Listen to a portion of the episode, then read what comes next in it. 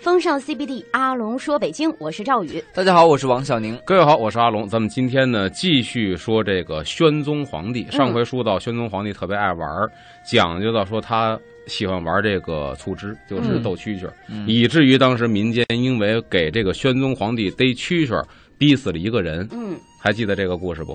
记得复述一遍。这个人说逮一个蛐蛐儿，然后呢，啊，逮回家了，特别高兴，说今年的任务完成了。然后呢，他老婆呢特别好奇心特别重，嗯，非得要看一下这个蛐蛐儿。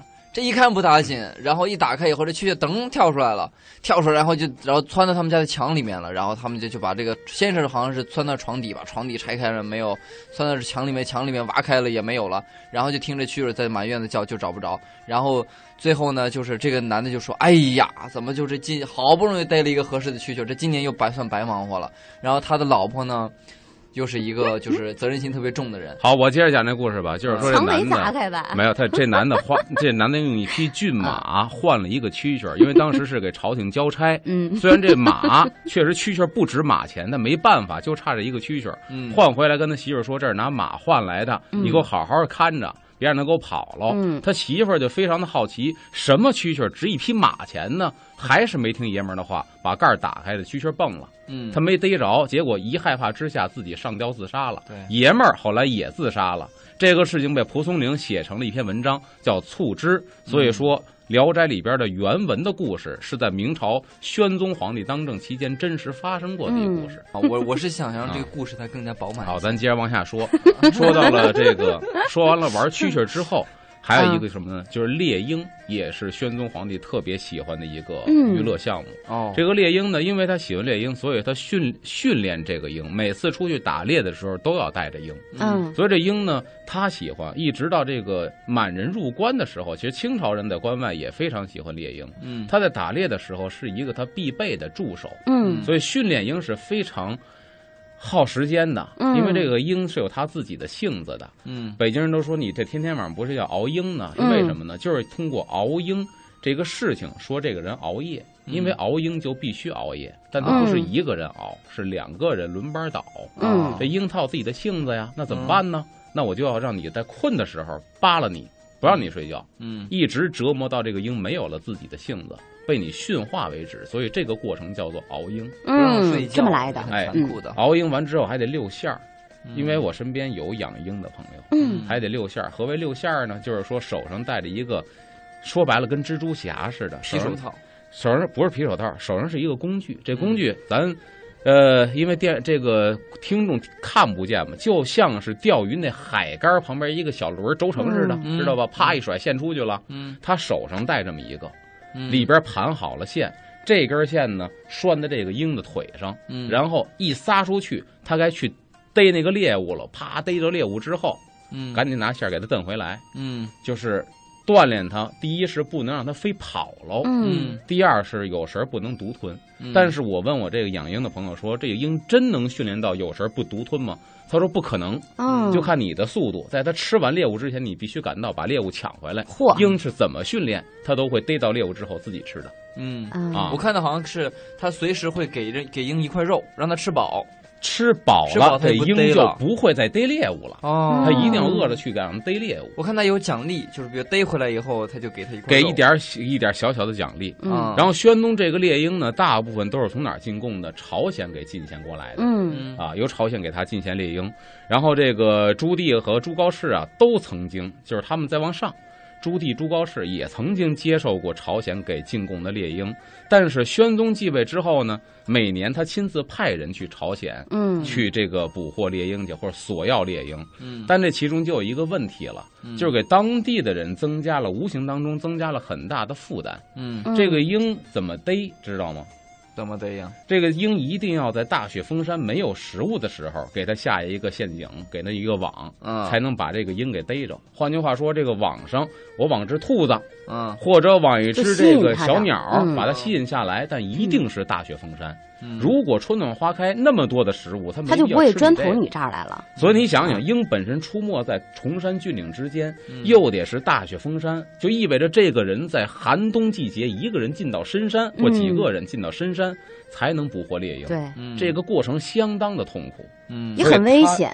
要去要这个猎鹰，嗯无形当中就增加了朝鲜人民当时的一种负担。嗯而且他要的鹰呢，还非常的讲究。说其中最有名的要进献什么呢？叫海东青，海东青也可以叫海青。嗯，在好多书里面见过，因为中国古代有一种题材，嗯，我见过故宫博物院收藏过一个玉雕，这个嗯题材叫海东青捉大雁。嗯说是古人认为海东青可以捕捉大雁，怎么捕捉呢？在大雁飞翔的过程当中，这个海东青能够趴到大雁的身上，用嘴吸食大雁的脑髓，哇，哇，把它给捉下来。嗯，所以说，故宫博物院有块玉雕，它反映的就是海东青捕捉大雁的情嗯形，叫海东青捉大雁。哦，而且海青呢，它的翅膀非常的宽大，嗯以至于我们现在看到的和尚穿的那个袍子，嗯，学名叫什么？叫海青。哦，嗯那个叫海，就是因为它的翅膀非常的宽大，所以那个服装的制式叫做海青，也是中国的传统服饰之一。哦啊，么这是说到进献海青，这个朝鲜呢是当时是这个大明朝的属国，那每次这个宣德皇帝管朝鲜要鹰，这朝鲜呢都得忙不迭的给献上。几十只或者上百只，嗯那这样呢，就是不惜骚扰民间，也得把这个摊派任务给完成。嗯而且呢，这个摊牌任务完成之后，从朝鲜给运到大明朝的途中啊，路途颠簸呀、这一路辛苦，免不了这鹰会有死的，对呀，对对吧？所以进献途中呢，这鹰死于途中。这宣德皇帝史料中记载，他去安抚那些人，嗯看起来好像非常的怎么说呢？非常的有体贴民心同啊情心。嗯他说什么呢？死了不防，嗯人能说话，又能吃药，尚且病死，何况禽兽？你嗯们说的多对呀，不必在意，嗯特别暖心吧？对呀，嗯但是这个人家那边的史料最后一句记载的话呢，你们不必在意，只要多捕一些家鹰献来就 行。这只死了没事没儿关系多，再逮给我点儿补就行点儿。了。 这一句话晴天霹雳啊！啊，天哪等于有多要好多本来嗯比如逮了五十只，然后路上死了十只，然后呢这个回去再给我逮皇十帝只说回来，没事儿，死了没事儿，你们这次别逮五十，你们逮个逮八七，十，打出那70哎死的份儿来。对对对就行了。嗯然后那帮人疯了， 哎，而且这个宣宗皇帝呢，他喜欢鹰，主要是还喜欢这个鹰的气概。嗯他呢得有对比才能显示出鹰的气概啊。嗯，对啊他，就拿这个鸡和鸭做对比，都是禽类嘛。嗯他给鸡鸭的定义是什么呢？猥琐，嗯然后就反衬出这个鹰嗯特别有一种精神在他的嗯骨髓里，嗯，而且他还喜欢写诗。咱以前也说过，见什么写什么，见赞这美个挺鹰了，这好。回改。这回开始赞美鹰了。嗯以前是看着一个好的天气，嗯出现祥云了，嗯也做首诗； 那儿出现奇景了，做嗯首诗；给凤凰做首诗，给瑞兽做首诗啊。嗯，这这回回是说鹰鹰什么呢？他说是鸷鸟一所秉，鸷鸟就是凶猛的鸟，嗯就是它的脾气秉性跟别人是不一样的，嗯跟其他禽类不一样。胫骨挺翘特，就是这个它这个一身的傲骨啊，嗯铮铮的傲骨是别的鸟永远是不能赶上它的。嗯，锋芒利爪嘴，嗯你看这个嘴，包括这个爪子，展露锋芒。嗯双气含与合，就是说嗯它飞的呀，鹰击长空嘛，嗯就飞得比别的鸟都高。嗯下来之后，这翅膀上带着霜气，嗯，就是你飞得多高呢，空气都已经 气温下降了。嗯金某一侧你，就是这个鸟，啪一斜眼 儿，瞄一下，哎，安龙这群一点鸟为翼为必翼，就是别的鸟看到这鹰，只要瞄一眼就吓得魂飞魄 散，就可见这个啊鸟。好像啊，侧面看了我们嗯俩， 好好，咱们接着说正事儿 啊。秋高天雨清，就是这个时候天气啊，天清气爽。嗯然后呢，这个愤意，气愤的愤，嗯羽翼的翼，嗯脸无迷，奋飞云霄上，纵横尺团击。就是说，它能够鹰，就是鹰击长空啊，嗯飞得又高又远。嗯看一眼别的鸟儿，别的鸟儿都已经吓得魂飞魄散了。嗯宁肯安比西，就是我这个栖息的地方跟你们都不一样。嗯咱都知道，鹰一般都是悬崖峭壁之 上，是的它绝对不会在城市里边哪哪就安窝了。嗯空腹财与利，纷纷鸡物群，物就是趋之若鹜嘛，嗯就是野鸭子，嗯就是鸡和鸭。你们这帮群啊，饱食竟何益？天天就吃饱了混天黑。嗯你跟那老鹰怎么比？嗯，就是他喜欢鹰，也喜欢鹰的这种性气格。质，嗯，哎，就说到宣宗他的喜好。嗯而且宣东还有一个喜好，就是不嗯能不提，他喜好文玩。嗯在他这个朝代，比如嗯创造出的宣德炉，嗯啊，那都是稀世珍宝。嗯现在据说市面上流通的宣德炉可以说是寥寥无几，甚至可以说是一个都没有。嗯啊，这个宣德炉呢，他曾经就问过工匠说：“你烧造一个非常完美的宣德炉，要用几道工序？”这工匠说呢：“我六道工序烧嗯成。等于他呢还命令这这太少，再加一倍，十二道工序嗯烧出一个宣德炉。这个宣德炉它仿的呢是以前的这个瓷炉的造型，嗯当然用这个不光是铜，应该是合金，里边也会用到真金，嗯烧出来色泽非常的完美，嗯就呈现栗子色，栗色。嗯哎，一点儿沙眼都没有，是极其珍贵的。挺会玩嗯的，嗯因为玩儿是不能够傻玩儿，它考验的是一个什么呢？一个皇上他的品文味化水平，嗯对吧？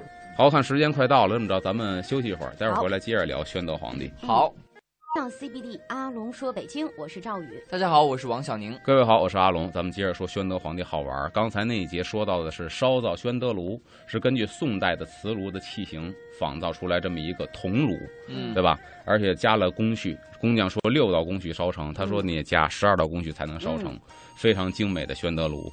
然后这个明宫杂咏里边呢也说过宣德炉，说帝王能品器物，弥补精好，就是说这个东西啊，帝王能够赏玩的东西都是非常奢靡的，嗯都是非常费工费料的。嗯这也说到一个问题，就是说能够懂得赏玩的皇帝，文化水平一定不会太低。对，嗯为什么呢？如果你文化水平你都太欣低赏的不话了，，你是被别人牵着鼻子走，嗯这样人有没有？有，周末去十里河看看去。嗯电视上说这翡翠好，全买一堆摊儿货的翡翠。明天说黄花梨好，那边炫完桌子剩的腿儿，炫点珠子，他当珍宝一 样。嗯马未都先生就说：“我没见古人天天手里盘着一个黄花梨，围个紫檀，嗯这东西都是做家具的。你手里盘一桌子腿儿有 病啊！嗯所以你没看哪个大家说宫博物院看看，皇上有一个挂黄花梨的朝珠，不可能，那做桌子使的。”嗯谁搁手里头玩儿？只有现代人被人一忽悠，这值钱。黄花梨是值钱，怎么个值钱法呢？满堂家具是黄花梨的，这个值钱。嗯我有串珠子，屁都不值。嗯，呃所以说，没文化的人也在这儿玩儿，就比不上这有文化的。嗯宣德一个是宣德在金属器上，就铸造上确实是一个顶峰的一个朝代。嗯，刚才说到宣德炉，还有你看，今年应该说是这两年比较冒尖儿的，嗯像这大的拍卖会是什么？永宣佛像。嗯永乐、宣德两朝嗯铸造的这个佛像，也是现在拍卖市场上非常受宠的这么一个嗯新生力量。嗯，其实它的历史很悠久，一直很多人在收藏这个佛像，但这两年又被提起来了嗯啊，大家非常重视这个永宣佛像了。嗯嗯这是他这一朝，宣德皇帝特别喜欢玩儿。然后宣德皇帝呢，还常还经常命令这个宦官嗯到南方去搜集什么呢？奇花异草、花鸟鱼虫，包括奇石。哎，他挺雅致的哈，他这个皇帝确实玩儿是有，我觉得嗯他挺讲能究够，的，他绝对能跟清朝的乾隆皇帝是啊相提并论，有在点玩那儿这感上觉边儿，对，哦你知道吧？所以玩儿的东西呢，他不在乎说这个东西到底值钱多多少钱钱哦少，对，嗯我玩的是一个情趣没，就错好像说这个人呢，这人天生的贵气，就是说贵族跟土豪的区别在哪儿？嗯就说你说这俩，就是随便两个啊区人别站在那儿哈，嗯，呃，天生贵气的人，他是骨子里的，不是说你摆一个动作，穿什么样的衣裳，嗯就是你给一个人可能穿一件儿破衣烂衫，他往那儿一站，他也是贵气。嗯如果说一个人他天生可能有点俗气，你给他穿富丽堂皇的，给一旗袍，他也穿不出那气质来。嗯，嗯我的理解嗯就是，体现在女性方面穿着和气质就基本上差不多，就是你的这个贵气啊嗯和你的土豪气质嗯差在哪儿？就像你说的，一个是人提物价，一个是物提人价。嗯贵族是什么呢？我穿一破 T 恤，三十块钱买的，穿在我身上，别人一看，哎呦，你这一万三吧对？对这对，人提物价，土豪是 什么呢？物提人价，必须得金链子、大手串儿，这黄花梨，这边带着紫檀，穿着貂才敢上街，要不然他就是埋在人堆里看不见了。对这是物抬人 价。嗯宣德皇帝像乾后或者乾隆皇帝这样的，完全是贵族，嗯物人人提抬物物价价。哦嗯我这东西可能在南方就是一个河里挖出的石头，嗯嗯比如说我这太湖石或灵璧石啊，摆在桌面上嗯的奇石，也许它不值什么钱对，到了我这儿无价之宝，嗯别人恨不得花多少钱想淘，我都不带给你的。嗯这是他的文化跟修养哦啊没哎错造成的。他刚才说的这个淘一些奇花异草，这什么花鸟鱼虫，然后这个陆荣呢写过一个《书园杂记》，里边就说到这么一句话：说自宣德年间，朝廷奇取花木鸟兽及诛完好物。就是朝廷开始从宣德年间要玩命的从全国各地搜罗这些个花鸟鱼虫，嗯包括古玩这些文玩东西献给朝廷。内官司道接种，内官是什么呢？内官就是皇帝派来的宦官，嗯或者我朝廷里边的这个廷臣，嗯嗯在中央上班的，啊，来到地方去哦嗯搜罗这个东西，接种摩肩接种，就一批一批派下来，嗯就为讨还这个东西。嗯扰甚，扰就是扰乱民间，嗯，扰乱老百姓，甚非常扰乱老百就是姓。烦得很，老来打扰这个正常的生产秩序。对对，至王振，这王振是一个太监，嗯，后来在下一朝的时候，咱们要说王振被这英宗皇帝给锤杀了、嗯啊，，他死倒是死的挺惨，说不是一锤个杀好是拿人，锤子给打给打打死了。。嗯天这人确实不是说历史评价，这人不是一好人，属于误国误朝的这么一个人。嗯当然，在宣德皇帝这儿，他办了一好事儿，什么呢？治王振，细尽觉知。王振下令不能再这么玩了，嗯等于王振把这个风气给刹住了。啊，未尝钦差一人外出，民赖休息。打王振之后，朝廷不会轻易派人再到民间去搜罗宝物了，啊，老百姓得以休养生息压。力小多了。所以你看，嗯王振还是有他的有他的功有，他的功劳的。对哦虽然他当时误国误民了吧，对吧？嗯这个宣德皇帝呢，是一个特别好玩的皇帝，他不光喜欢自己玩这些文玩的东西啊，嗯他也喜欢跟大臣开玩笑。嗯就按现在时尚的话说呢，宣德皇帝是一特别没溜儿的皇上，没怎么没溜了。啊他没溜儿的事例特别好玩儿。比方说呢，宣德这个人，年轻的时候啊，他呢就愿意跟这个大臣们开玩笑。嗯本身他是一个年轻的皇上，嗯嗯按现在血气方刚，二十多岁，跟嗯，大臣们喜欢开玩笑。可你别忘了，大臣都是老臣， 嗯是中国历来大臣都是儒家思想，一哦步一步的，对哪吧儿？经得住皇上这儿开玩笑？啊对你都是老臣，皇上都一得上是。场说：“Hello 啊，抬起头来让我看看。啊对啊呀、你们在干什么呀？把衣服脱了，我把看衣看服脱了。是吧所以他把呢胡子刮掉。他一方面是反映了这个君臣之间，你算是说融洽吧，其乐融嗯融。咱往好了说，褶着啊说，但是要往坏了说，其实就是在践踏中国的伦理纲常。 嗯就是你就说白了，当儿子的不能跟爹开玩笑，嗯当臣的不能跟这个皇上开玩笑，嗯反之也不行。嗯哦，爹也不能跟儿子嬉皮笑脸 的。中国古代大家庭是这样，嗯对皇上也不能跟大臣嬉皮笑脸，他就不顾这些，保就持是说威严。啊，那些个老学究们就认为你有点这个践踏儒家的礼仪规范、嗯伦理纲常了。比如说这个宣宗有一次到这个使馆视察，嗯使馆是编写历史的这个馆、啊嗯，到使馆视察就戏弄了一帮大臣，嗯具体怎么戏弄的，咱们先稍事休息好，一会儿回来说。北京时间的十四点二十四分，这里是直播当中的风尚 CBD 第三个小时的阿龙说北京。回来，这里是风尚 CBD，阿龙说北京，我是赵宇。大家好，我是王小宁。各位好，我是阿龙。咱们刚才说到了，宣德皇帝不光是喜欢玩一些文玩、古玩、字画，嗯也是本身特别好玩的这么一个没溜儿的皇上，嗯就是跟大臣们开玩开玩笑笑、嘻嘻哈哈。说有一次呢，宣德皇帝到这个史馆编写历史的，嗯，这个史官呢，你要记住啊，比其他大臣又加一更字儿，对他嗯写历史的呀，更顽固不化呀，对，嗯更是老古研董究老历学史究啊的。人啊那都是一他的板一眼的。飞到这儿，嗯他视察来了，本没有事儿。然后当时呢，得说一点，皇上身上会带一些金的东西，比如金叶子、金豆儿嗯这种东西，干嘛的呢？皇上不需要花钱，嗯，他外出也不需要花钱，这种钱叫压胜钱或者压腰钱。嗯我们会看到清朝的时候，皇上上朝，这大带旁边这儿一个东西，那儿一个东西，挂的是什么呢？比如他要挂一香囊，嗯夏天挂一扇子套，嗯旁边他也会有那种荷包的东西，那是干嘛的呢？那里边会放一些钱，这个钱不是皇上花的，是放在身上辟邪压腰使的。啊，他身上会放这些东西，一般都是金嗯的。那宣德皇呢也带这个，那么《明史》当中记载呢，他就拿出来了，是什么呢？金豆和金叶子，嗯嗯拿出来手里一掂。这个时候一看，大臣们都在底下该工作工作呢嗯，谨小慎微的，皇上视察呢，冲着大臣啪这一把金啊豆子就撒下去了。嗯撒下去之后，谁也没想到这是在啊皇作上这么一个没溜儿的举 动，嗯，但是所有大臣看到钱，谁不眼开呀？啊嗯这帮大臣纷纷就趴地开始捡金豆子，嗯起码是皇上赏赐的嘛。捡钱啊，对啊，第二条又哦是金的，纯金的，赶紧往底下捡。就没有人站出来问皇上您在做什么？这个就时候嗯跟就跟这个，比如说开这个年终总结会了，领导一进来，你知道吗？打开皮箱，哗哗撒 了年终奖，抢了多少就算多少，哇塞，真开心。，对，这时候大家都在减，啊只有一个人岿然不动，就是市长学士李时勉，嗯就是站在历史众人那当个，中。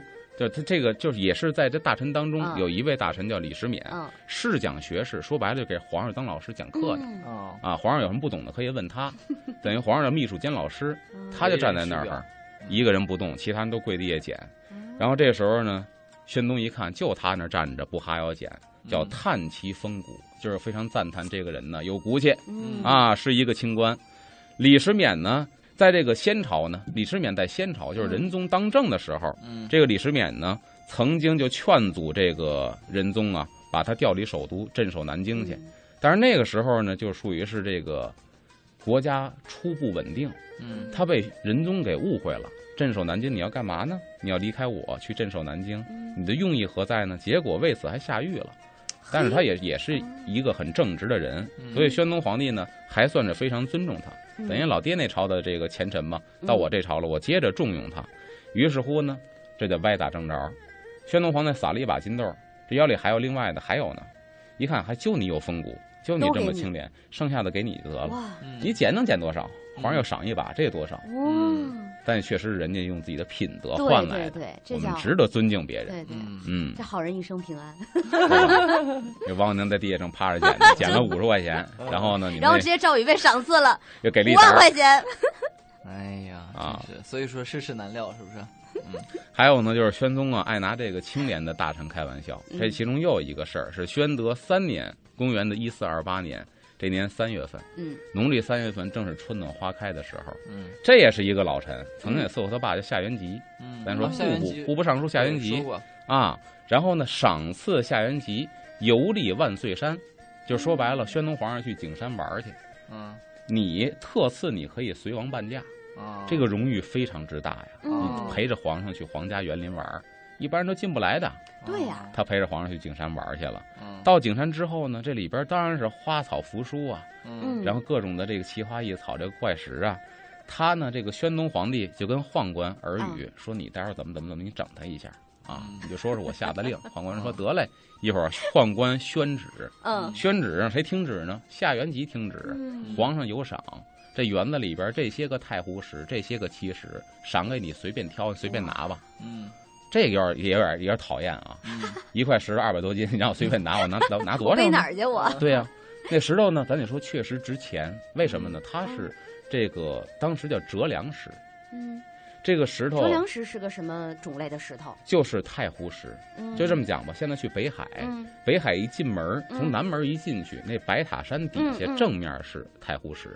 哦，太湖石呢就是瘦、皱、透漏这四大特点，嗯嗯，特别拧巴，特别的这个这个造型很怪异，嗯嗯，而且那里边好多洞，互相穿梭的嗯这个皱、瘦、透漏，这是它的特点。嗯当时呢，从这个宋朝的首都给运到咱们这儿，就说白了，从太湖，嗯太湖是顾名思义啊，太湖打捞上来这个石头运到北京。嗯嗯也是当时呢，这个宋徽宗、宋钦宗被擒之后押往北京，这东西一块儿被运来的。嗯啊哦这个东西在运输途中如果磕了碰了就不完整了，嗯会在艺术价值上大打折扣。当时嗯古人也是费尽心思，怎么给它运来的呢？嗯这个石头这么瘦骨嶙峋、啊奇怎形么怪运状来的，的呢？啊拿泥给它糊上，然后呢？拿泥糊上之后，糊成一个一个担子，嗯一个大泥然担后全子，部由这个就是然后快递拿草绳子，草绳子一圈一圈的捆啊，外边捆上草给它绳滚子，过来吗？把这个再装车，就不怕磕了。哦，被泥糊住了，嗯到了北京之后拆去草绳子，拿水把泥冲掉，撬开这个石头又是原样了。哎呦所以运输途中嗯省得磕着石头本非常身的哈嗯费劲，他就告诉说这个园中奇石赏给你随便挑吧。嗯夏元吉呢就挑了两块最小啊，的，对，要我也挑两块 嘴。那我们分析可能就是两块最小，就是拿手能提了起来的，嗯估计这样的挑两块最小的。他说什么呢？他说我对这些东西不大喜欢，但是呢，这个恩君恩难辞，皇上您的恩典我不能够推辞，嗯那样有欺君之罪啊，只得略带一 二，就是我就随便挑俩最小的就完了，意思意思。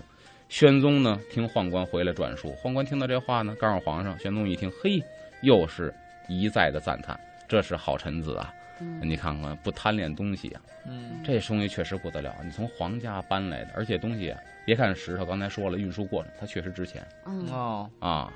这他也没有去贪，不用，嗯并不是因为石头不值钱他不贪，他真值钱他也不贪。然后皇帝高兴说：“这样的臣子，奖励他，把那所最有的大的那石个头让都他搬搬走走了，今天就 现今天晚今天搬走。行了，然后传宦官王 阳宁，给他给他下级搬到府里去。用宦官标志性的声音来几句，”真的是很 难。啊不真过的是最后是真的给他了吗？呃，就他就挑两块小的，然后怎啊总要么在哪赏赐的他呢？就是他自己要的两块小的嘛。嗯最所以后应该皇上他又高兴了呀。皇没有帝，没有没有没再赏赐的，啊就赞他。我又赏了一。包金豆呢。嗨对，，这个宣德皇帝是一个爱发福利的好领导哈。 我们看看时间呢，要稍微休息一下，嗯一会儿回来接着听阿龙说说宣德嗯皇帝。好，风尚 CBD，阿龙说北京，我是赵宇。大家好，我是王小宁。各位好，我是阿龙，咱们接着说这个宣德皇帝非常的荒诞不羁啊，他就特别喜欢整人，嗯还一次什么呢？就是酒宴上整大臣，啊，他特别喜欢看闹醉鬼，就是酒宴上给你，比如这个这个，他有一很个大顽臣，皮啊，我觉得。对啊，他有一个大臣叫简易，嗯给简易喝酒的时候，咱喝喝，简易有点喝的不行了，人家喝多了开始 迷糊，迷糊之后呢，他就这个讨厌，他告诉宦官悄悄的悄悄的把杯给换成大杯，咱这人喝了这么刀枪呢，给他他换已杯经了，分不出大杯小杯了。对呀、就咕嗯，咚咕咚喝，哎他就喜欢在越朝。喝越淡堂之上看醉鬼，嗯但这个时候对大臣可是要了命了，嗯大臣必须长一心眼儿，嗯您喝的半醉不醉你的万一时说候，出什么不该说赶的，紧装醉。嗯你要不装醉，和尚这个皇上一个劲儿刺你。哦第一是伤身，第二你真喝多了，像赵宇说的，你要说点什么事儿，胡言你就乱完语蛋的，了。啊万一把那个哦跟媳妇儿说的话在朝堂上一说，所以怎说么他办啊必须得会装醉。那个时候大臣，除了这个之外，还有一个特别特别让人觉得这个大跌眼镜的事嗯情是干嘛呢？他们当时啊，朝廷里边一个工部尚书，这人姓吴，叫吴忠。嗯，这吴忠呢，气管炎，嗯怕媳妇儿怕的 厉害，然后他就告诉说，让其他大臣跟吴忠关系好的给我打听去啊，怎么怕媳妇儿，最好给我打听细节，跪没跪搓衣板哎啊呦我的，是不是打洗天脚水啊，把细节全打听好了。给他汇报一下。宣德皇上一听，行了，你当总编剧，找帮太监把这给我排演下来，给我排成一话剧。他这真就排戏，你知道吗？排戏之后干嘛呢？嗯上朝的时候，大当臣着都他的到面了哎儿，演，嗯他先不上朝，来演出戏。你们猜猜这主角是谁？ 他干这个事儿，这是明史当中记载，宣德皇上这没溜儿，你知道吗？哎呀，人才啊！而且主角在台底下看的时候，不当 对呀、时觉对得 呀、好羞羞啊。啊，今儿演一个咱们大臣的事儿啊，你们看看，这是宣德皇帝特别很的有好玩才，儿我，觉得。嗯很哎，顽皮，而且他还特别任性，因为现在网络语言就是有有钱就是任任性。嘛。哎嗯，当时呢，这皇上就任性嗯啊个杨士奇，咱不是三阳开泰其中一个杨士奇吗？嗯也是一个老臣了。嗯杨士奇呢，这个这个什么呀？知道这个宣东皇帝啊，嗯宣德皇帝有一个毛病，就是什么呀？他也微服私访，好玩儿嘛，嗯带几个人就出来了，穿身便衣儿就出来了。嗯他要劝皇上，您是一国之君，嗯不能像老百姓一样，因为您有个三长两短，国家社稷会不稳定。嗯，好言相劝吧。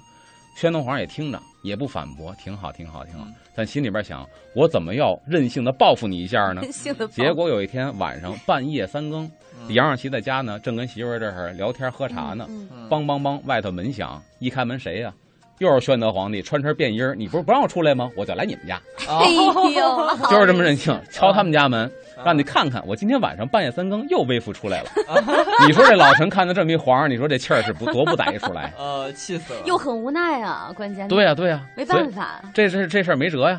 他不光这样，呃杨二奇后来责备他说：“不该以宗庙社稷之身自轻嗯。”嗯这是史料上记载的话。您不能这样，这这么不顾自己的安使全。不得啊，皇帝。除了这个之外呢，他又特别时尚。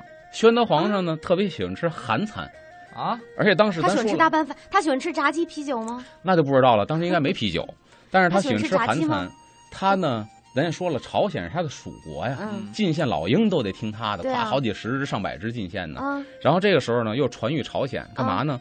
给我挑几个善于烹饪的朝鲜女厨子，啊弄几个大长今来，哦，然后到宫里边伺候我。 后就是明朝宣德皇帝宫里边有大长今了， 哦有，一就帮乌拉韩拉国女乌拉拉，对朝鲜女厨子进宫就伺候 她，嗯哎，然后呢还向这个朝鲜要东西，要什哦要么呀东西呢，这还个要就比那个老鹰好办多了，要的是这大个白菜鱼酱，各种的酒，各种的海味。你看要还真食材是要那个菜食，对啊，因为你这个光有朝鲜女厨子不行啊，嗯得有本地空运来的食料、还啊，能食做材呀食材，嗯我这儿才能做出原味儿的菜来呀、嗯他要这些东西，当然这些东西呢，这个这个后来被记载到了这个《朝鲜礼朝实录》。很多大臣觉得有损国家形象，说你这么大一皇上管人要吃的，还要女厨子。当然，人家朝鲜给记录下来有这档子事儿，所以现在查这个朝鲜历哦史。《李朝实录》就会记载这个宣德皇上当年怎么要这些东西的。嗯说到宣德的后宫也特别有意思，宣德的他当太孙的时候就已经完婚了，永乐十五年选了两个妃子，一个胡氏，一个孙氏。嗯啊，这个胡氏妃孙氏嫔。那么宣宗继位之后呢，立胡氏为皇后，册封这个姓孙的呢是贵妃，嗯旧制呢是皇后有一个册封的册印，嗯一个印一个印就是这个宝，就是它那个章，嗯一个册，然后底下的这帮呢嫔妃呢就是光有册没有这个玉嗯宝印，知道吧？因为这个皇后有宝印是可以发号施令的。嗯统领六宫的。所以这个时候呢，可是有一个问题，中国说不孝有三，无后为大。是，这胡皇后呢，虽然地位很高，但一直没有儿子。嗯可是孙贵妃呢，她也没儿子。嗯孙贵妃就办了一个特别的见不得人的事儿，盗取宫人之子。就是宫里边其他宫女儿谁怀孕了，把她那孩子给盗取过嗯来可，是这不是龙子啊，是龙子，就是说她是皇上跟一个宫女儿苟且之后生下的这么一个。嗯啊，那会儿因为宫里边除了皇上是没有男人的，嗯那么要要是种的话呢，除了这太监净身没干净，一般都是皇上的种嗯啊。他就把这孩子盗取过来之后呢，史料记载，这个孩子的母亲就这个工人，嗯，后来就不知所踪了，是被害死了、灭口了，嗯还是给钱打看到发走很多了？嗯后宫当中这个惨死的宫女儿推到的井故里，事，对啊，所以所以就是不知道他是死是活，这个人没有肯定消息死了了，。被推入井里，把这孩子抱过来，就认为是自己的孩子，嗯骗这宣宗皇上，宣宗皇上就信以为真了。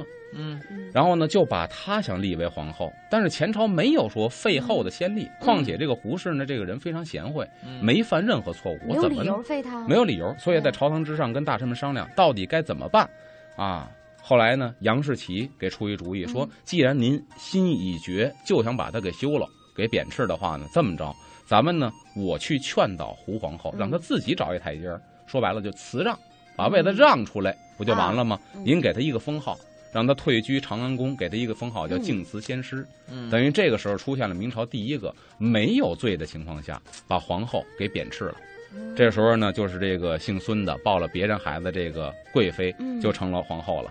可是有一点，这个胡皇后呢，还是挺幸运的。宣德皇上的母亲，她这老婆婆比较器重她啊啊。我儿子不要你了，但是我认你还。承认你，哎，嗯在后宫吃饭的时候，当然皇上的妈那嗯太后啊，地位很高是啊。的，她来招胡皇后和孙贵妃吃饭的时嗯候，虽然这是废皇后，但是在礼仪上她是皇后，然后坐的位置上呢，姓孙的你坐为次位上，幸运，嗯，就还是比较照顾她。直到这个老太太张太后死了的那一年，这个时候胡氏是痛哭不已。